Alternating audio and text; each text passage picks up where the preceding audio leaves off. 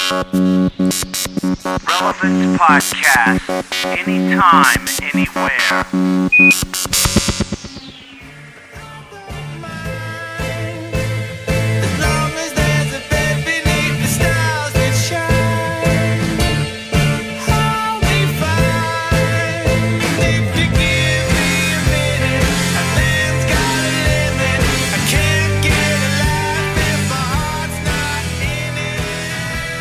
Hello, everyone, and welcome to the March tenth, two thousand six edition of the Relevant Podcast, the audio companion to Relevant Magazine and Relevant Magazine dot com.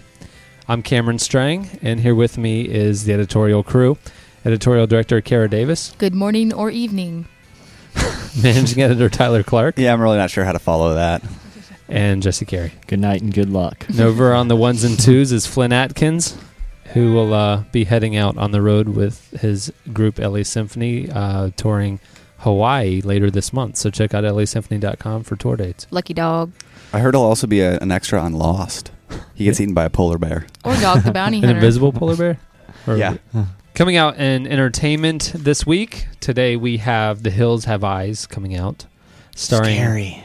Yeah, starring a bunch of uh, people who are freaky looking. Yeah. It's about the uh, nuclear... It's. I think it's like a cult classic remake of uh, like one of Wes Craven's original movies. Really? Yeah, that's. I, I'm pretty sure that's what I heard. Uh, Failure to Launch, starring Matthew McConaughey, Sarah Jessica Parker, Kathy Bates, I, and and um, the bald huh? football guy, Terry, Terry Bradshaw. Bradshaw. Terry Bradshaw. I will see that movie, whether I want to or not. Because yeah. You're newly married. Yes. Is your wife a Sarah Jessica fan? She is. We saw Or is she a Matthew McConaughey fan? A few weeks ago. Hello. yeah. uh, also, The Libertine, starring Johnny Depp, uh, Samantha Morton, John Malkovich. I don't know much about, about that movie, but I think it looks awesome. Anything with John Malkovich, I'm down. Let's yeah, do it. Yeah. Johnny Depp, he's always good, too. Right? I mean, I, if you guys don't like Johnny says, Depp movies... Says Tyler's wife. And and uh, this is Jesse's favorite, The Shaggy Dog, starring yes. Tim Allen, Kristen Davis, and Craig Kilborn. Oh. Quality. For Tim Allen. Remember Tool Time, guys? Yeah. Yes. It's awesome stuff. Music coming out on Tuesday. Uh, we I'm sorry, I don't mean to laugh at this, but we have Willie Nelson, no You Don't way. Know Me, Lost Highway. Uh, No Effects, Never Trust a Hippie E P. Yes. Grand National, Kicking the National Habit on Sunday Best. Building four twenty-nine, uh, it's called Rise. It's on Re- Reunion Records. Watermark, A Grateful People. Oh, that's that's pleasant sounding. Mm-hmm. On Rocket it's a live album, I'm not sure, but I believe it's a live album. And Paul Wright, The Best Songs You've Not Heard on Goatee. Hmm. Hmm. So hmm. basically, every song that I will hear for the rest of my life, the best ones are on this album. That's pretty, that's the a best bold songs claim. You've not heard. Mm-hmm. Or you've never heard. Wow, that's good stuff. All right, that'll do it for entertainment releases this week. Up next, Slices.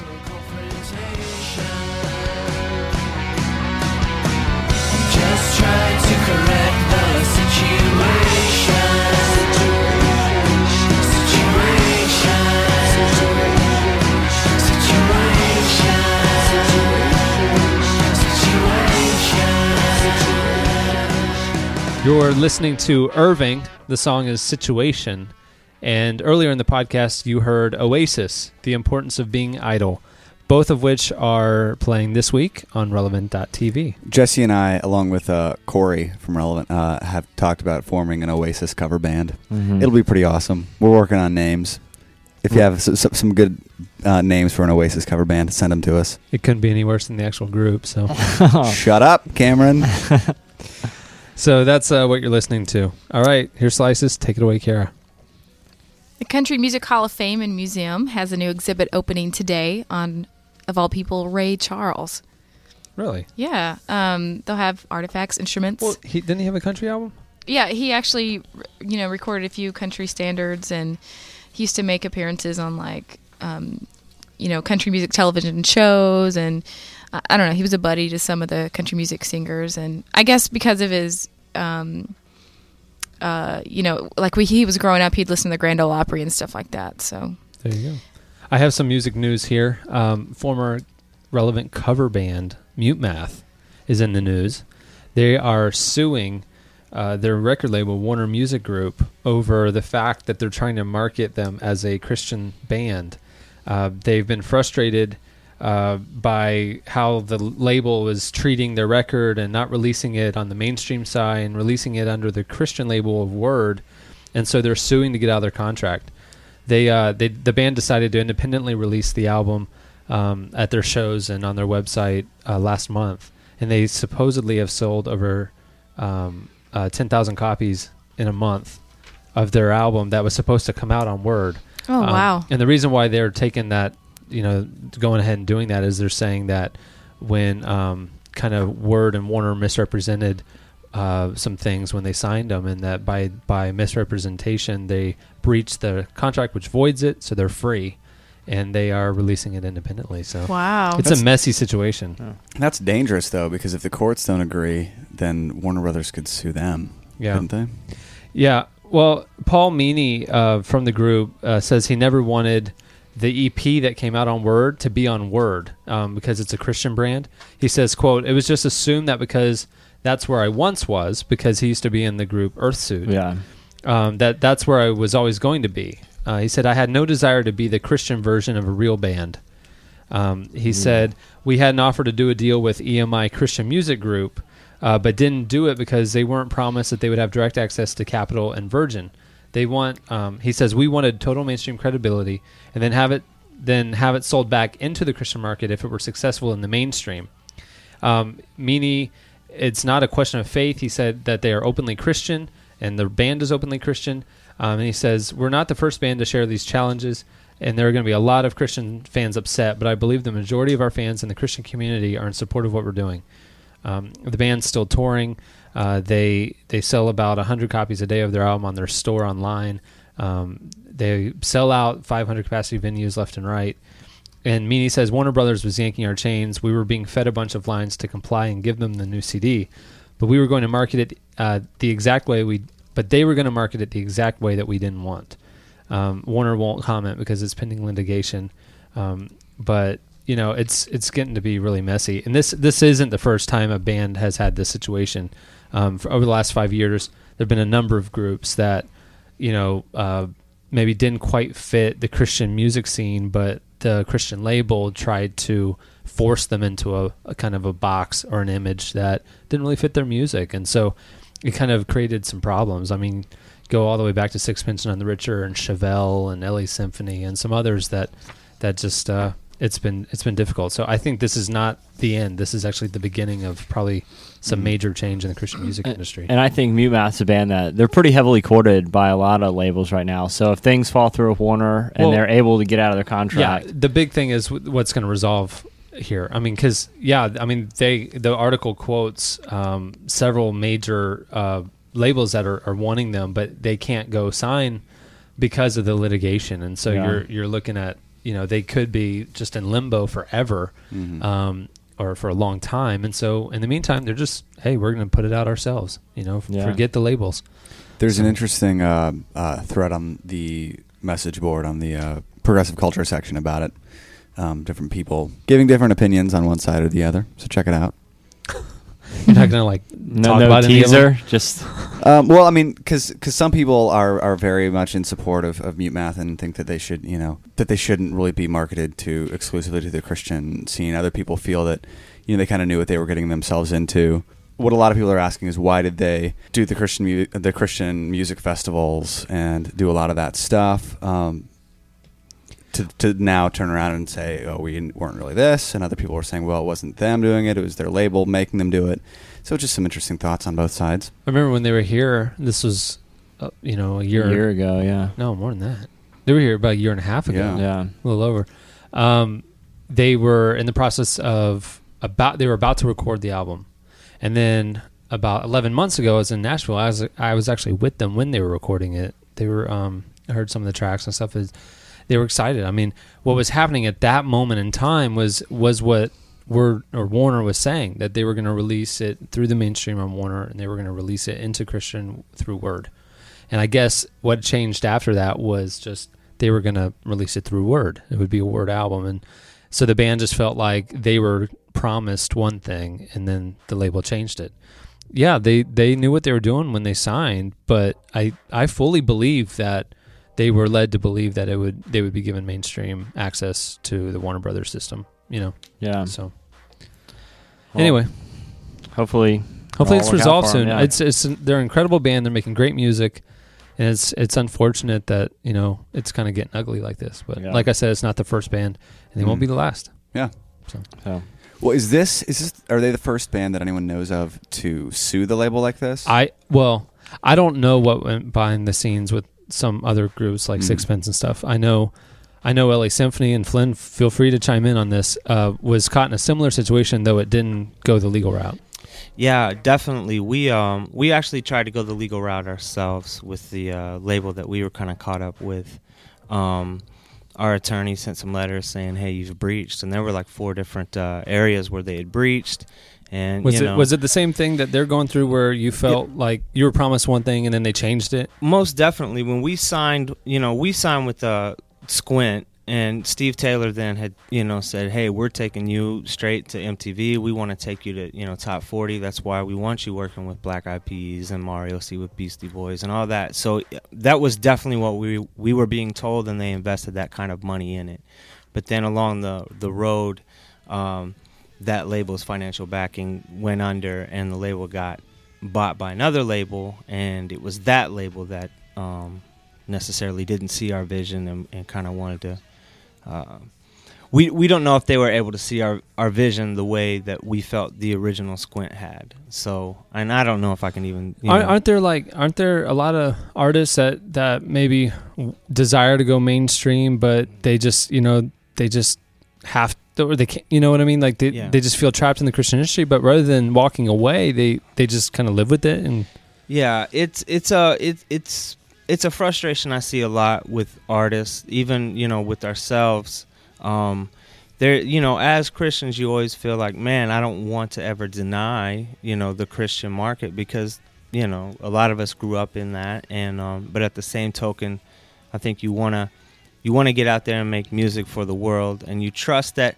I think a lot of times it's misleading. You you may see that, oh, they're owned by a bigger company that might be a general market company, so you go ahead and assume, well, the doors will open. So it, Because it, you see like a Switchfoot, right, where they, they didn't really have to change that much. They just right. the it happened right for them. Right. They started in the Christian, they got that fan base, they carried the fan base over. It happened for P O D the same way. Yeah, it's it's it's always a, a fine line, you know, because you can always see it as, well, this is this is a door open, and, and you know what I mean? It, it's hard to think, well, I could be waiting another three years, and, you know. So I think a lot of times artists will take, you know, that door that's open for them and uh, just hope for the best. Even if it's just in the Christian market. Even, yeah, even if it's just in the Christian market. And I think a lot of times we as artists just aren't honest with ourselves and, and, and really saying, is this, if I never get outside of this market, am I going to be comfortable with that? Or am I always going to say, you know, what if, I shoulda, coulda, woulda? Mm-hmm. And unfortunately, I know there are a lot of groups right now that are signed to Christian labels that feel that way.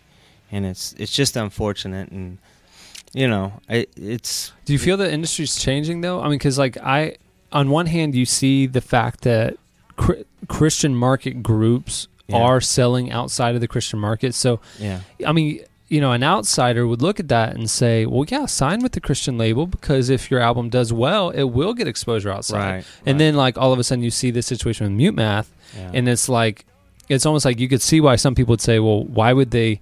Why would they sue them before the album even was able to come out? Why not right. just put this album out with them? And if, if it doesn't break out or cross over like they promised, right. then on the next album walk away. But yeah. why why would they not even give Word the chance? Is it do they really feel that Word would cause irreparable damage to their, their band name? Yeah, I, I I mean I definitely think that's true. Even with you know L A Symphony, we deal with that. You know, having associated with a, a Christian label, uh, and we're currently signed with one that's you know rooted in the Christian industry. Um, we still deal with that, and it's not something like oh we hate or dread, but it, it's it's definitely something that you have to be delicate with when branding your name as a group and, and what you really want ultimately your goal to be and how you think you can achieve it. You know? It just it just seems interesting to me that like a Relient K is yeah. on is on a. is on your label. Yeah. And then to, yeah. and then for some reason somebody on the mainstream side took a liking to it and yeah. broke them.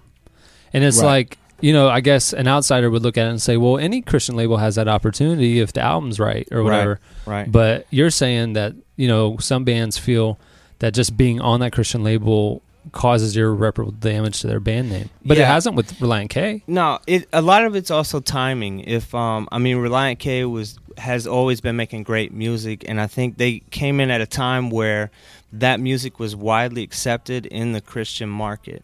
So I think it made sense that they were able to sell a lot of records, and they're a so, very they're so a very hard-working group. They too. They sold a lot of records in the Christian, and right. that got the interest of the mainstream. Yeah, most definitely. Yeah. I think a large percentage of their record sales were, were in the Christian market as well as general market. Sure. Um, but you know, all along their core market was through you know Goatee and the Christian market. Sure. And I think that.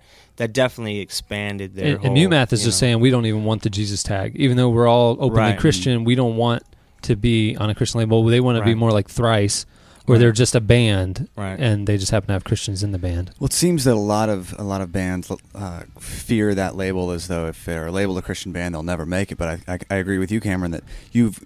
I think now more than ever, you're seeing bands like, you know, your uh, Relient K and Switchfoot, and even bands um, like like Mercy Me had a huge mainstream radio yeah. hit, yeah. and they're a very, very much a Christian band, and they yeah. had a huge mainstream hit. But it's it's the Christian band Mercy Me, mm. you know, and I, I guess there's some bands who don't even want yeah. that tag. They, yeah. I would say Thrice is case in point. Mm-hmm. Yeah. You know, K- Thrice, bunch of Christian dudes, we've mm-hmm. covered them, but nobody would right. think that they're a Christian band. Right. You know, even though there's their lyrics are deep and the whole nine, but mm-hmm. and I guess some bands just want that.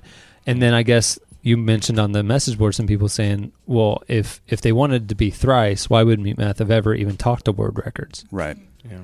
Or why would why would they be playing, you know, these Christian music creation festivals or whatever? Yeah. And it's it's an interesting conversation. We love Mute Math. I, yeah. I don't want this to sound at all like we're criticizing no, no, Mute no. Math. We the guys are friends. We love them. Their music's incredible. If you don't have the album, absolutely go to their store and get it because yeah. it's unbelievable. But yeah. you know, it's just I guess it's a paradox, and it's a it's a situation that every artist has to think through. Mm-hmm. You know, it's like, what's the mission of the Christian music industry? What's mm-hmm. the benefits in being in the Christian mu- music industry? Can it harm you? You know, it. You look at examples where it doesn't harm people, like Relient K and others, and you look at some bands that maybe didn't get a fair shot in the mainstream because they were, you know, typecast a, a Christian group. So, right. man, there's pros and cons on both sides, yeah. I guess. And I guess a band just needs to do what it feels mm-hmm. strongly about. Definitely. Yeah, I do think that um, the mainstream market is open to to Christians and to the Christian label more than they've ever been, and I think that's exciting. Um, for a number of reasons. I've always yeah. said that that if you put if you make good music, mm-hmm. yeah. it'll sell or it'll get played regardless of the lyrical content. Regardless. Yeah. Yeah. If you make catchy music that people want to hear, who you can say whatever you want to say. I've always felt that way because Mercy Me is a great case in point. It's a freaking praise song mm-hmm. and it was like the number one played song in the country. Well, you know what's interesting is... And Butterfly Kisses. Exactly. You find it the other way where, where there's a lot of like really vulgar stuff on the radio Um, that I think a lot of people listening to it kind of find offensive, but it's they're good songs. It's catchy, people, yeah. yeah, it's yeah. catchy. Maroon five songs that yeah. you know mm-hmm. my mom and dad are singing too. You know, it's like yeah. what? You don't even realize what they're saying. Yeah. Yeah. It's like we need to be doing that on the other end. It's like yeah. you know, I think if we're making music that's good enough, yeah. people are going to listen to it. Oh, and there is a, a radio game. You know, there yeah. it's a it's a corrupt mm-hmm. industry that outsiders yeah. don't understand. You know. The whole Clear Channel monopoly and all that. Yeah, I think exactly that's that's kind of one of the things I want to say is it, it goes back to a lot of relationships. You know, it's just like any other business. There are a lot of key relationships that have to be formed along the way. And if you're signing to a label that might not have those relationships or access or means to those relationships, then it's going to be harder for you to get radio. Yeah, it's the same thing know? with us, with book publishing and distribution. Right.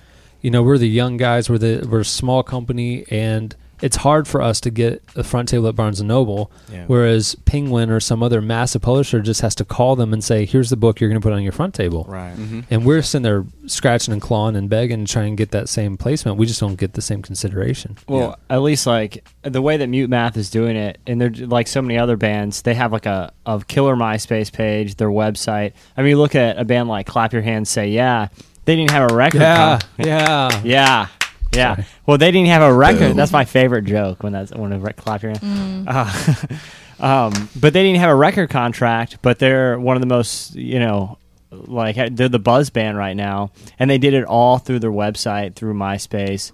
And I mean, it's the same way Mute Math selling ten thousand albums a month, and they have a MySpace page, mm-hmm. you know? So at least, like, bands are able to empower themselves with, you know, and so just maybe, grassroots maybe, marketing. Maybe that even emboldens them to say, I don't need you, label, if you're yeah. going to force me into something that's not me. I'll just go do it myself. Well, and because of, be, with Clap Your Hands Say Yeah, uh, selling all those albums now, um, now they're in Target. They're in these retailers that yeah. before, you know, a year ago, there's no way that an unsigned band could have could be sold in a place no like Target. Kidding. And they're still unsigned? Uh, yeah. As far as I know, as yeah. As far as I know, yeah. I, I trip out on it every time I go into Target and see That's that. crazy. It's, yeah. I have no idea how they've done that. The only thing yeah. I can think is, you know, somehow somebody with retail, you know, was really like, we got to wow. support this. And you know that if they ever do sign, they're going to get exactly the deal they want. Totally. Because they've already proven that they can do it on their own. Mm-hmm. They don't need yeah. this label. So this is going to make it hard. I mean... To, in some respects, harder for Christian labels to attract buzz artists and whatnot, because if they can, through MySpace and whatnot, go get their own following, mm-hmm. sell ten thousand copies of their album, it's almost like, why do I need to take a Christian yeah. market deal? I can reach the Christian fans from MySpace, and I can also reach who I want to reach. Like yeah. Lee Nash. Like, yeah. yeah. Beca- that's perfect. Mm-hmm. Lee Nash, the new cover story for Relevant, she's releasing her new album in August independently on her own on her own uh, label. And uh, she's got New York management. She's got mm-hmm. cover stories. Rolling Stone just did a piece on her. Mm-hmm. She's get- Relevant Magazine just did a piece on her, too. Oh, that was my That's referencing cover stories. Mm-hmm. Yeah, well, I just I, I, I just want to hear our name in the same sentence as, as Rolling Stone. Rolling so. Stone and Relevant are covering her. And, you know, she's doing it independently. Maybe, I hate to say it, because, I mean, honestly, we have a great relationship with a lot of Christian labels, and they advertise tooth and nail and Goatee. Goatee is our back cover, but it might it might be that the music industry's changing. Yeah, and well, you look at, you know, MySpace is now one of the top four websites in the world. But the guy that started, if you read like the history, the guy Tom, who's everyone's friend when you first sign on, he like he started it for bands and music. He mm. wanted to start his own little indie rock community, and then it exploded into this just, you know, crazy thing. But a lot of, at the same time, like things like Pure Volume and, and these things that, uh, what's the other one, Band, uh, where you can, there's there's lots of websites where Band can just go make free profiles and make their music available. And it's just empowering independent artists. So, and I think that ultimately, as far as, and if, who knows, I can't predict the future, but I think that for the labels, it will challenge them to become better, because I think that these labels are going to have to find better music and make better records. Um, than and, what somebody could do independently. Mm-hmm. Yeah, and they're going to have to do better than what they're doing now. Not saying that, you know, everybody's doing a, a bad job or anything, but I think it's this thing of, if you want to really be able to sell, you've got to be able to do it better than what these people are doing. You've got to be able to do it better than what you're doing or now. You, or you've got to bring yeah. to the plate the radio connections and the distribution yeah. that mm-hmm. you can't get independently. So ultimately, I think it's a good thing for music. I think it'll it'll force everyone to, to step up their game. It'll make label music better. Mm-hmm. It'll absolutely make label music better. I think you may make a great point. Mm-hmm. You know, I think the Christian industry is in a, a kind of a identity crisis right now. Are they making music for the church, or are they making music like, like Relient K that's made by Christians and is happy, and it, you know, could impact culture, and it could be accessible to mainstream? And I think you have kind of different labels with different missions, obviously. Mm-hmm. You really do. I mean, Um, but Which I, is fine. Yeah, yeah. it absolutely yeah. is. Yeah. It, that's why I never think that, I think there's always going to be a need for the Christian music industry, because there will always be need for music about Christ that uplifts the church, mm-hmm. that's for Christians. It's a for it's about and for our faith. But I also think there's going to be a lot of bands, like we're been talking about, that happen to be Christians that don't necessarily want to only speak to the church. They want to speak to culture, just make music, make art. And I think that's kind of what the Christian industry hasn't figured out what to do with those artists. You know, it's like they, they they've never kind of fit the for the church, by the church mold. And so what do we do with them? I mean, Jars of Clay honestly is in the same boat. I mean, the last couple albums, they've made Christian industry albums, but their heart is to be out there at Live eight and to be out there in the mainstream music scene. And they kind of need to make a certain kind of music to sell in Family Christian Store to make their label happy. But it'll be interesting to see what they do after their next album, because it's their last album on a Christian label. I think a lot of this conversation is interesting because it, some of it applies to, to us as well, where we kind of have a foot in both worlds. Um, I think when we when we're when we're thinking about covers, for example, you know, we we sell in Family Christian Store, and we have a lot of um, a lot of Christian readers who are concerned with that. And when we do a cover, like when we did the the Moby cover, um, you know, there are people in in um, the Christian retail industry who I think are kind of question question that kind of thing. But if we only did the really super Jesus-y, you know, Christian rock covers, the mainstream's not going to pay attention to that as well. And so I think it's interesting. Be- it's it, it's a line that we walk as well, where we're trying to we want to want to appeal both to um, the Christian readers. The, the, we want to do something for the church. At the same time, we want to do something that has um, well, if somebody's on a, on a spiritual journey. Um, yeah, we yeah. kind of want to have a dual appeal where we're we're talking to Christians and we're challenging mm-hmm. uh, them. We're challenging the box that they put God in, because we've all put God in a box to whatever degree. And we want to challenge that. And then on the flip side, the other end of the spectrum, we want to engage people who are kind of spiritually curious or on a spiritual journey of some sort. We want to engage mm-hmm. them about Christ. And so it's like, if you're, if you couldn't give a flying flip about God, Relevant's not for you. I mean, mm-hmm. I, I, we've never pretended that it is, but whether you've been a Christian for twenty years or you you haven't come to know Christ, but you've been asking questions of why am I here? And is there something bigger than me? Then we want to talk to you. And we're not trying to overtly evangelize you, but we want to talk to you in a way that you can connect with. Mm. And I think that, that that's a little different than, you know, maybe what Mute Math is wanting to do and just making, or artists want to do that, or just want to make music. I just want to make music. We actually do have a purpose, you know, uh, kind of a, a mission that mm-hmm. we're pursuing. Uh, But I, I agree with you that we have to ride the line between appealing to the Christian market and appealing to the mainstream market. Yeah. Um, you know, I would say we're Switchfoot-esque, Relient K-esque in that point. In that point, you know, it's just like we can't hide our faith because that's who we are, but we also want to make stuff that's creatively on par and make a magazine that's just respected because it's just a good magazine. Mm-hmm. You know, it, it It, it's just it's a question that isn't going to be easily resolved, but yeah. I definitely see that the Christian music industry is changing over the last five years, especially. Mm. And uh, you know, on the good side, you got bands who are in the Christian music industry that are getting access to mainstream because of large parent companies.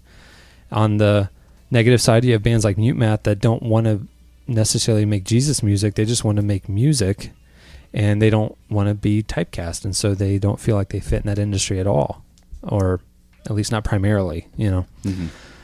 It's interesting. Well, Slices has got kind of sidetracked. There's another whole parallel conversation that could be made about um, Christian bookstores and, you know, with all the, the chains selling Christian books, you know, what why even have Christian bookstores anymore? Many of them are, are suffering because of that. Because I could go into Barnes and Noble now right. and there's probably almost just as many Christian books in Barnes and Noble as there are in a Christian bookstore. So the argument is being made that Christian bookstores need to stock the things that they, you know, even more specific Christian things that they wouldn't be able to find at a, a Barnes and Noble or whatever. Yeah, uh, that's the argument in, in the Christian industry is they're saying, well, if Walmart or Barnes is going to carry these big selling books or whatever, what I need to do is carry the obscure stuff that they won't touch. Mm-hmm. I need to have the gift items, the, the deep Bible study stuff, the, mm-hmm. the Christian music that won't be in the mainstream stores, which actually I think is a viable niche mm-hmm. and a viable need. Um, because, you know, five years ago, Barnes and Walmart and them, they weren't carrying Christian product at all. And now it's the fastest growing segment in the publishing industry. And so everybody's jumping on the bandwagon. We've reaped a little bit of benefit from that, you know, getting access to Borders and a lot of, you know, a lot of attention and Books A Million and stuff like that. But, you know, it's, uh, it's yeah, like you said, it's, it's making Christian bookstores change who they are and what they're doing. Yeah, this is a great transition because Jesse and I uh, are coming out. We're bringing back the flannel graph for everyone. Look for it. What? Relevant flannel graph. The relevant flannel So we'll graph. Be able to find that in Christian bookstores? Yeah, it's a niche. Well, I, I, I'd like to have a crossover flannel graph, but you know it's a tough industry, and I know I'm going to take some heat for it. Sell out. Is he a Christian anymore? Are you going to have know. a Jesus figure in it? You know, the market will dictate it, I guess. I mean, I hate to say it, but that's the times we live in, right, Flynn? You're totally right. Any other Slices? Don't worry, we'll cut it out. The April issue of Consumer Reports uh, mentions that owning hybrids is actually more expensive than their gasoline-powered... No. Yeah. How? Uh, well, it's from they they cost more up front and they don't retain their resale value. Oh, so it's not operating them, it's the buying and selling them. Right, and maintenance and things like that. It could cost anywhere from thirty-seven hundred dollars to thirteen thousand dollars more over over a five-year period wow. than the gasoline model. But, so that was what came out like a few days ago. And then on Wednesday, Consumer Reports said that they made an error, and there were actually two hybrids, um, Toyota, the Prius, Prius? Prius. Prius, and Honda Civic. Um, you actually save money, but it's like four hundred dollars for the Toyota and three hundred dollars for the Civic. So but over it's not five much. Years. Right. But it does take less gas, right? Yes. So it's not yes. necessarily. But it's saying overall, it's not, if you're wanting to save money by buying a hybrid, yeah. it's not a good reason to buy it. Okay, so you don't do it to save money, you do it to, to save the environment. The environment. Yeah. Kind of along the lines of energy conservation, I got a, one of our designers, Sean, has this magazine, technology magazine called Discover, and it has a really interesting article about this company that for years has been developing this technology that recycles, like, it's recycling turkey guts, car old car parts, and even raw sewage, and turning it into oil. Like raw, raw sewage, raw sewage into well, oil. Who yeah. has turkey guts laying around? Well, uh, we got enough raw sewage though. Yeah, well, I mean, like I guess like process food Tyler processing does. Plants. What? I wish I was paying attention during that joke. Oh, well, I, we're, I, I, we're talking. That, we're saying that, nothing. You uh, have a lot of raw sewage laying around. That's what we're saying. So you could, con- with partnering with this industry, with this company, you could save some energy. But yeah, I, I mean, save some energy. Well, because they wouldn't. Uh, I guess conserve because they wouldn't use petroleum; they would use Tyler Straw sewage. Um, but there's lots of the. But anyway, yuck it up, Jesse. Whoa, that's I got we got really defensive and weird in here. But I'm gonna finish up the slice. Um, it uh the the technology is still being developed, but it is showing some headway in in petroleum. So everybody, save your raw sewage. Fuels, yeah. S- save your raw sewage because we might be able to convert it soon. Tyler's working on it. Um, some actually some big serious news came out this week. South Dakota has banned abortion. Uh, the governor, uh, Mike Rounds, signed a bill on Monday that bans nearly all abortions in the state. The only exception is if the the woman's life is literally in danger. It doesn't make any provisions for rape or anything like that. Uh, the new law defines life as originating, quote, at the time of conception. It's the first law that's done that. Uh, the the governor said, in the history of the world, the true test of a civilization is how well people treat the most vulnerable and most helpless in their society. The sponsors and supporters of this bill believe that abortion is wrong because unborn children are the most vulnerable and most helpless person in our society. I agree with them. Um, he, and then he also went on to say that the reversal of Supreme Court opinion is possible. The bill will give the U S Supreme Court a similar opportunity to reconsider an earlier opinion. So literally, when the when the Supreme Court went conservative, um, you know, a few weeks ago, they you know they just happened to be the first state to do it. They actually enacted this law to force it to be, you know, it's going to be sued. It's going to be contested in court, and it inevitably will end up in the Supreme Court. And it is he's giving the Supreme Court the perfect opportunity to overturn mm-hmm. Roe versus Wade. And the A C L U is already raising a big stink about it. Oh yeah, Planned Parenthood is yeah. going ballistic. Uh, the president, Cecile Richards, said Planned Parenthood will fight these attacks in court, in the state houses, and at the ballot boxes to ensure that women with their doctors and families continue to be able to make personal health care decisions mm. without governor, government interference. Basically, the, the the law says that anyone who performs an abortion under any circumstance uh, can be charged with a felony punishable by up to five years in prison, but the mother cannot be charged. It's the person performing it. Hmm. So mm. Interesting. Hmm. It's very interesting, and I honestly thought that was going to be the thing we were going to talk about for a while instead right. of the uh, mute math thing. But, you know, it's just, you know, it's a major landmark yeah. Uh, thing that's happening right now in the political system. So, you know what I'd like to see uh, as this is going on, and as I'd like to see more of a push for adoption. Um, I feel that um, um, abortion isn't the only issue here. I feel like if we're um, if we're going to to put a ban on abortion, we need to point to a solution. Have some, yeah, An point to a solution. Yeah, we need to really encourage those solutions. Yeah, it's sad to me that the fight is just literally that you know, uh, so the government won't interfere in quote personal health care decisions. You mm-hmm. know, and it's just like you know, obviously I'm I'm a I'm a Christian. I'm con- I'm conservative morally, and I, I believe that abortion's wrong. That's my personal opinion. And, you know, so I, I think this is a great thing, but I completely agree with you mm. that the last thing we want is abortions to go to the back alleys, you know, mm-hmm. and coat yeah. hangers and the worst situations that it could possibly be. We, you know, we really do. If you're going to shut off this option, they need to uh, push for an alternative. That's yeah. a great thought. Because I think uh, abortion is really a symptom. It's not. It's not the disease. Right. Right. I think we need to focus on, on the disease as well. Not, not, that, not, not literally a disease. Yeah. Pregnancy is no, not yeah. a disease. No, but I, I think there are. I don't know if your parents had that talk with you. Right? What? I gotta call my mom. Anyhow, pregnancy is a symptom of a disease right. called pregnancy. But does does that caught the abortion. That brings up an interesting argument? Is that is that something that's the government job's to regulate? I mean, I know it's important that there should be some. Well, a lot of governments do. I know, but it, well, but, the government says you can't kill somebody. Yeah. You, well, I'm not. I'm not talking. You about also it. Can't marry a goat. Right. I'm well, really glad that there's a law against that. Well, I'm not. I'm not talking about abortion, but I'm saying like setting up. I, I know that there should be like some federally backed thing f- with adoption, but I mean like when it comes to like you're saying like the bigger problem isn't is. Mm. You know, like, is that the I mean, government's job? Should government job? Step in with the solution part? Yeah, as far as, like, making people more moral, you know what I'm saying? Yeah, but again, again, this is a this is a question. This is interesting on the heels of what Don Miller talked about last week, you know, uh, and even Derek Webb's song, you know, I don't necessarily want to legislate a Christian mm-hmm. society and all that, but to have a civilization, you have to have moral boundaries that are enforced by law, or else it would literally be... Uh, a Sodom and Gomorrah situation where there's mm-hmm. every sort of disgusting thing going on. It would, it would, our entire society would crumble. Our society hasn't crumbled because abortion was enacted in nineteen seventy-three. But like Kara pointed out, murder, there is a boundary there.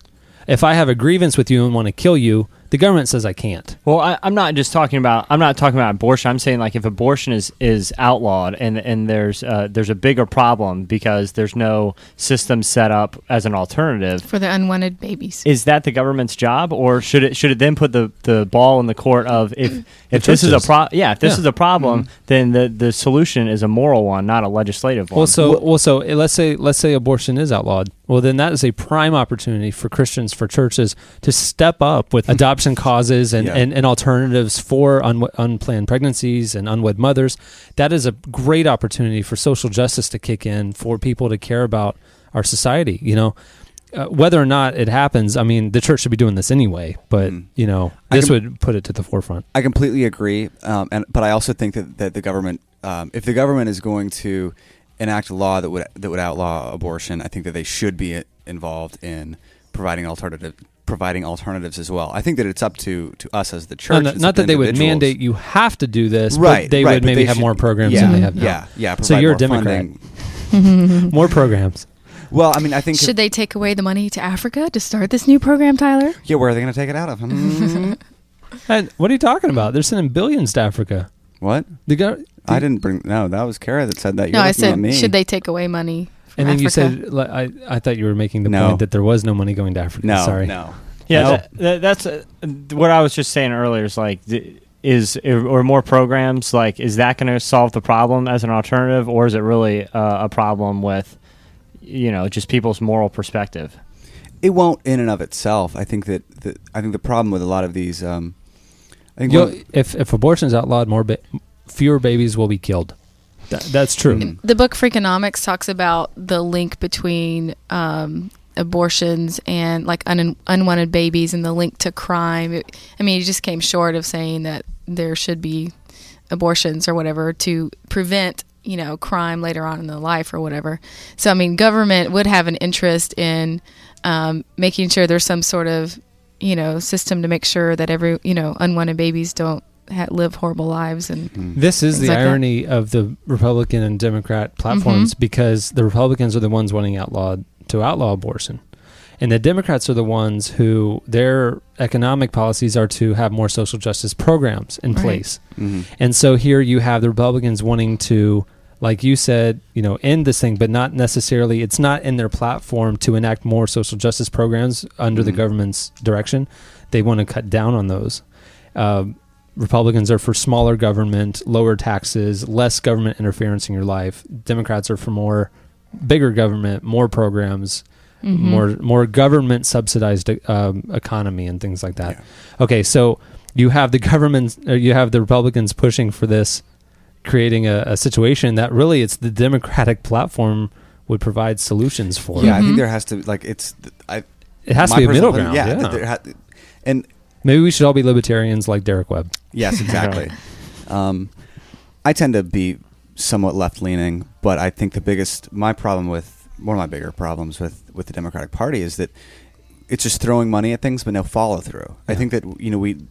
I think that there, there are certain things that the government does need to have programs for and does need to support financially, but s- creating a program, giving something money in and of itself is not going to solve anything. There has to be follow through. There has to be real dedication. There has to be um, a real uh, long-term personal initiative.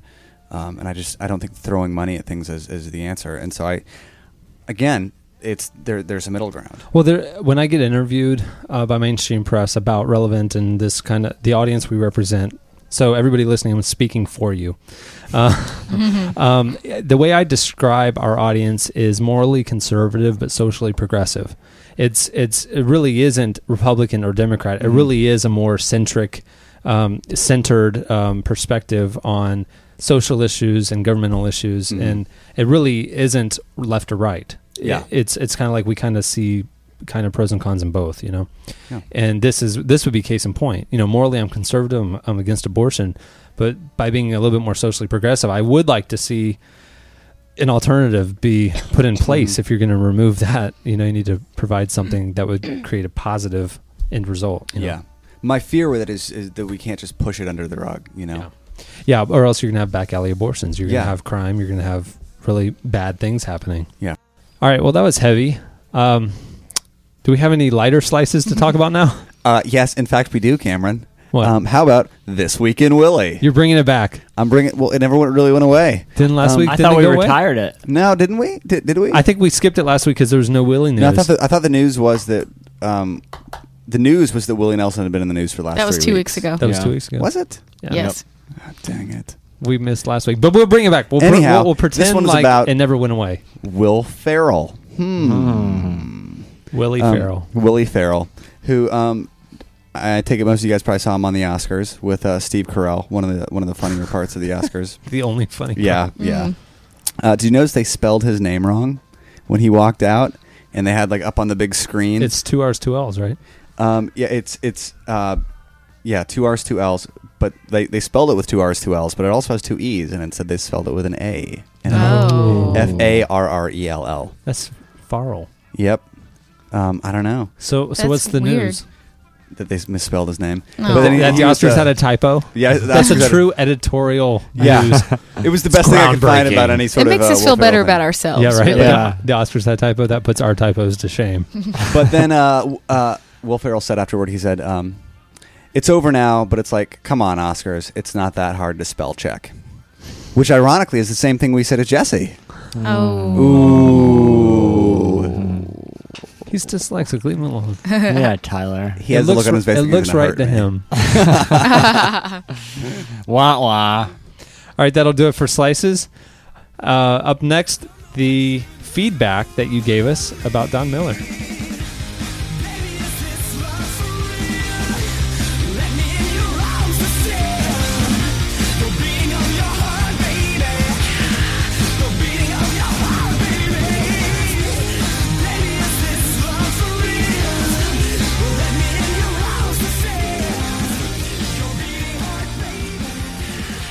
You're listening to Head Automatica.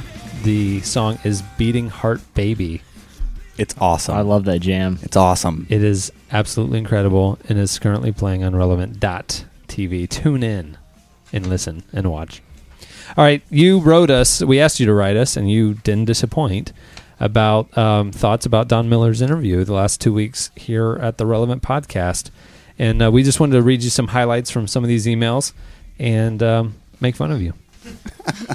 All right, um, Ben Irwin wrote in and said, I'm not a pacifist. I believe there are times when military force is the only appropriate way to respond to a threat. But Miller is right.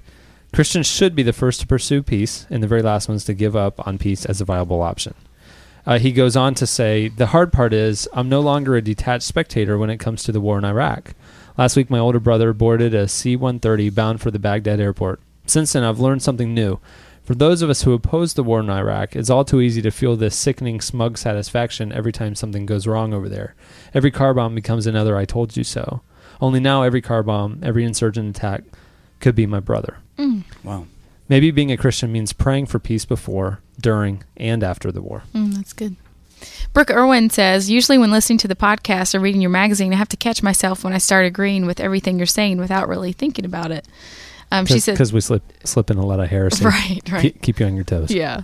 Uh, when listening to Don Miller, I found myself agreeing with him left and right. I caught myself, then re-listened to the podcast, then applied it to scripture. I tip my hat to him. Can't wait to get a hold of his book. I guess I'm the only one who hasn't read it. She is. Actually, several emails we yeah. got. I seriously got, I, I saw a lot of emails that said, well, now I'm going to have to go buy his book. So you're welcome, Don Miller. You can send us royalty checks. Yep. I'm sure they're in the mail. I got I got one from Amber Tilson, who says, you don't happen to have a transcript of the Don Miller interview, do you? Uh, the answer is no. A- Amber, if you would like to write one, we'd love to get our hands on it. I mean, he said some good stuff in there. Um, so feel free. Yeah. Editorial at relevant magazine dot com. Again, another one of those emails. We got a lot of emails asking mm-hmm. for the transcript, and, and we have other things that we need to be doing, so yeah. Sorry. Or or if anyone's, you know, kind of a satellite internship, this would be a great first project, you know? We just put you yeah, on it. Yeah, anybody can go back and listen to it as many times as they want. So. Just keep yeah. hitting pause every fifth word. If you yeah. want to transcribe it for us, um, we'll mention you in person on the podcast. How about that? Little incentive. Um, Adam Clark, uh, no relation to me, uh, because that's immediately what we all thought of. I'm, I'm sure it is. Like, what? What is, is that? that Tyler's is cousin? Is he reading his cousin's email again? No, this is Clark with an E at the end. So Clarky. You know it. Yeah, Clarky. Actually, Adam, it might be a typo from the Oscars. yeah, uh, Will Ferrell wrote in and said, uh, I get scared at the S and them attitude that seems S and M to, attitude? Us versus them Whoa, attitude. Yeah. Dude, read it right, man. You said S and M attitude. Uh, no, uh, you guys got to get your minds out of what the gutter. What podcast is he listening to? Anyhow, he said... I get scared at the us versus them attitude that seems to ooze out of the Christian church. Uh, my wife and my, my wife and my small group uh, have been studying the book of Ephesians, and through that book, it's a good book. Yeah, uh, we didn't publish it. Uh, through that, and through that book, Paul has so much to say about the character of Christ, the church, and Christians. All of it, all of which seems so opposite from the right, ma- right with might attitude from the Christian culture as a whole in this country, not to mention our government. Thank you for a good podcast. Courtney Eason wrote in and said, I really think Don Miller and sometimes you guys give Republicans like myself a hard time. I really feel like we're put into this little box of being closed-minded. Let's lock up all the dang homosexuals, warmongers, as soon as we share the fact that we are Republicans. I like that description. That's good. Um, as I was listening to Don Miller, I found that I agreed with everything he said, Uh, except his views on our reason for going to war. I don't like the war, but I don't agree with his views on why we're over there. All sides of the political spectrums uh, could use a lot of improvement when it comes to being more Christ-like, not just Republicans. Don't bash us Republicans just because we're trying to take over the world and raise the American flag in every country. Another joke, she said. Anyway, that's Courtney. That reminds me of a joke I heard on The Simpsons where Homer starts converting people, and he's having a meeting, and Flanders comes over, but he doesn't want Flanders there, and he's like, what are you doing, Homer? He's like, having a meeting for the gay witches for abortion. Well, I got that's a good little Simpsons reference. I have one from Andrew, who says, I particularly agree with uh, Miller's discussion of hom- the homosexual issue, and the church is needed to respond to it. How do we respond to the proverbial, quote-unquote, homosexual agenda? Essentially by loving them. We offer them the gospel of Jesus, first lived out, and then with words if it proves necessary. We must love those we disagree with. We must love our enemies. This is the call of Jesus, and Miller is serving mightily as herald that call. It's from Andrew. Do you guys remember last week we mentioned the guy who wrote in and said Don Miller might be the Antichrist, yeah. and mm-hmm. he bleeped out the letter I. Mm-hmm. Yeah, he wrote back. Uh-oh. Because I, I wrote, well, I wrote him. I wrote him. I replied and said, "Hey, care to elaborate? Because this this would be good fodder. I mean, this is good stuff, yeah. you know." Um, he wrote back and he said, "Honestly, with that statement, I, um, I was alluding to the article by Terry Lee Cobble on Bono. if if you don't get that reference, uh, we had an article uh, about the uh, idolization of Bono um, in the eight fifty newsletter we do. you should sign up at relevant magazine dot com. Anyway, but Mister Uh, Mister Miller has really become a Christian idol in some circles. Don't get me wrong. I love what he said. I've loved a couple of his books, and I'm sure he's a cool guy. So on his part, I think he's doing great. I think it's our subculture that needs the help with idolizing. I know people who've been reading his books multiple times, quote him every day, and dream of marrying him. People make mistakes. Jesus doesn't. Follow him, not him. And he wrote he wrote again, and he said um, he wanted to explain why he underscored the I in Antichrist. Turns out he's currently studying in China for a semester oh. and wanted to make sure that we got the email. Um, Interesting. He, he said, you've heard about the firewalls here? Your site's definitely banned. Hmm. But at least oh. your email works. So do all our Chinese listeners, which apparently there are none. Well, can he listen? Can he listen to the podcast? Just yeah, not go to the mod so. magazine site. Yeah, I probably got, gets it through iTunes or something. So, thanks for writing us from China, China, which, Daniel. That's interesting because it ties into this week's eight fifty as well um, with the uh, the Blue Like Jazz Boys. Yeah, yeah. Um, which is not a negative thing. No, it's Don not. Miller. Not no. We we Don like Miller and I are now friends. Um, I have one that kind of ties into that one as well. It says it's from some. She's calling herself Anonymous Lucy, but I see her name at the top of the email. I know, it, I know it, who you it. really are. But the name at the top of the email sounds really fake.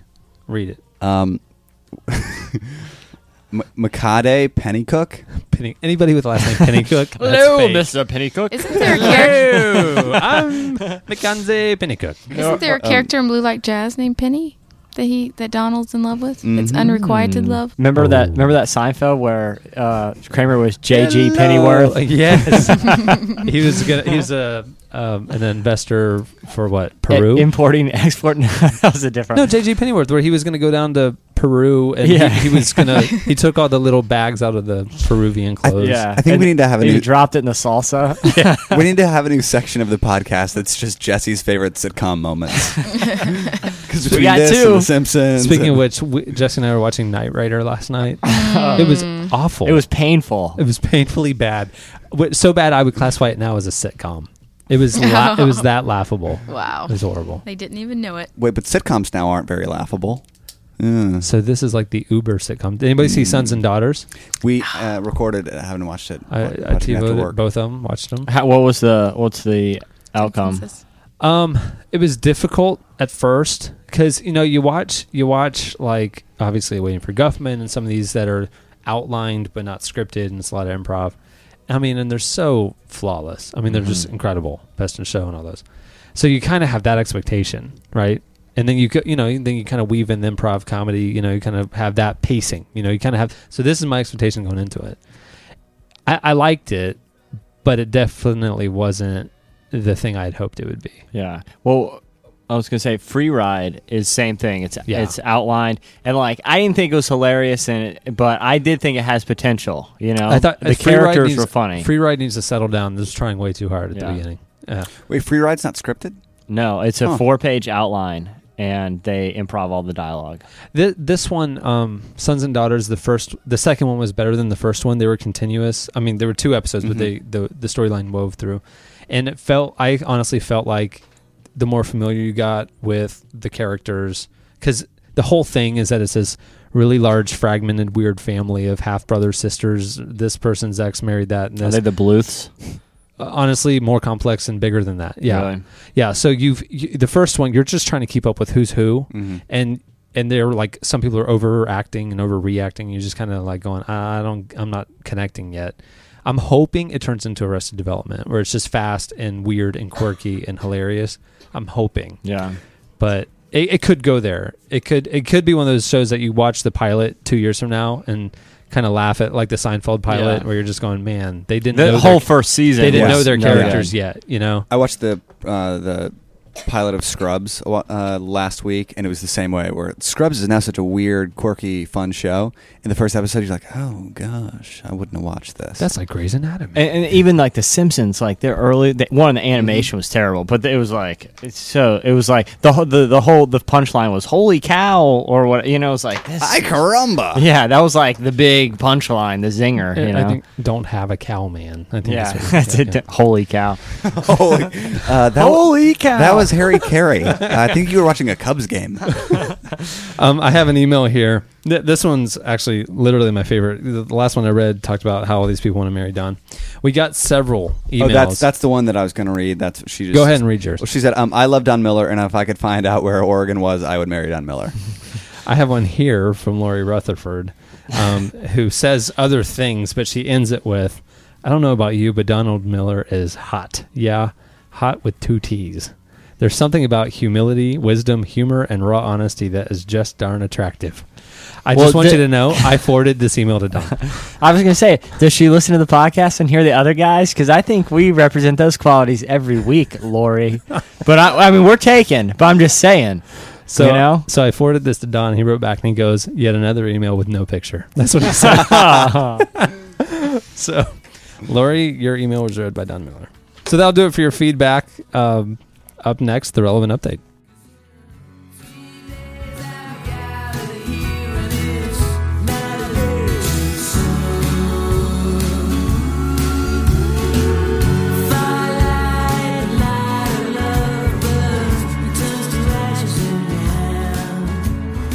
You're listening to Supergrass. The song is Saint Petersburg, not to be confused with Tampa.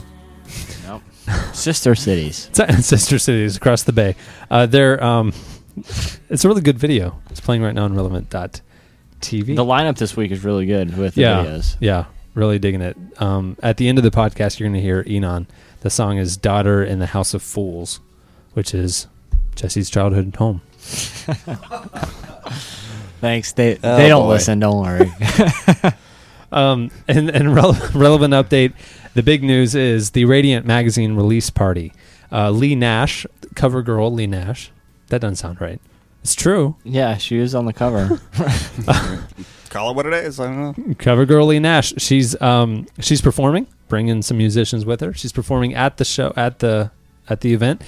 It's in downtown Orlando at the D MAC, which is a really cool gallery and cinema that we're renting out for the evening. And it's on March twenty-seventh from seven to ten p.m. Um, you can go to relevant mag dot com slash party for specifics, directions, stuff like that. Also there, you can get a sneak preview of the first cover. It's the first place that anybody will see it. Actually, go check that out. If you can come, we'd love to have you. Um, Relevant fans, Relevant fans alike. It's going to be a great show. Um, we're expecting, you know, just a few hundred. It's going to be f- close friends and family. It's going to be good. But the public is invited. We'd love to have you. So you can contact us at relevant mag dot com slash party as well if you have any questions about the event. All right, so that'll do it for updates. Uh, editorial question of the week. Here's the jingle. Editorial question of the week. Hey. Next week on the podcast, we're going to have a special guest. Craig Gross from Triple X Church Ministry will be here. So send us your questions for Craig about Triple X Church Ministry or anything that they talk about. Porn, porn addiction. Porn addiction. They have um, a, a Craig has a book with us called The Gutter. It's all about um, you know, you know, coming out of your comfort zone to do ministry the way that that God calls us to, whether that's you know in whatever sector of the world that you work or live, or you know going to a place that um, is kind of a, a gutter spiritually. Yep. We'd love to hear from you. Um, and he's going to be here, yeah, next week. So write us in with any questions. Write to editorial at relevant magazine dot com. Any questions you have for Craig Gross. Also, one thing I want to mention is uh, a special live audio chat online that Don Miller and Derek Webb are having together. You know, I think they just heard the Relevant podcast and thought, man, there was so much synergy there. We need to talk. So um, March fourteenth, which is next week, at ten p.m. Eastern Standard Time or seven p.m. Pacific Standard Time. Uh, you can go to derek webb chat dot com or don miller chat dot com and listen in to the two of them talking. That's just a live uh, internet? A live internet one-time thing on March fourteenth. Oh, we're bringing people together. Isn't that funny? I mean, it, obviously, it's because Derek has a new album and Don has a has, has a new book, and some marketing guru came up with the idea. Mm. But I just think it's really funny. I wonder that where they got the idea. Guests. Yeah, mm. And Need to Breathe will be playing in the studio, and Craig, Craig Gross will be on the right. next chat. Yeah. yeah. So anyway, so that's it for the Relevant Update. Um, so thanks for listening. I'm Cameron Strang. Happy birthday to you. Oh, God. Happy birthday. All right, stop. This is disturbing. My birthday's on March fifteenth. So. That's and, and and how old will you be? thirty years old. Uh-oh. thirty's no. the new twenty. What what is But we're a twenty-something magazine. eighteen to thirty-four, my friend. Okay, okay. I got four years before I have to sell and retire like the Thomas Nelson guy. Before, for ninety million dollars once you hit the age of irrelevance. Well, thanks for the song. That was very sweet. So, March fifteenth, you can email me, send me gifts, one hundred South Lake Destiny Drive, Orlando, Florida, three two eight one zero. I like action figures. All right, thanks for listening. I'm Cameron Strang. I'm Kara. I'm Tyler Clark. I'm Jesse. We'll see you next week.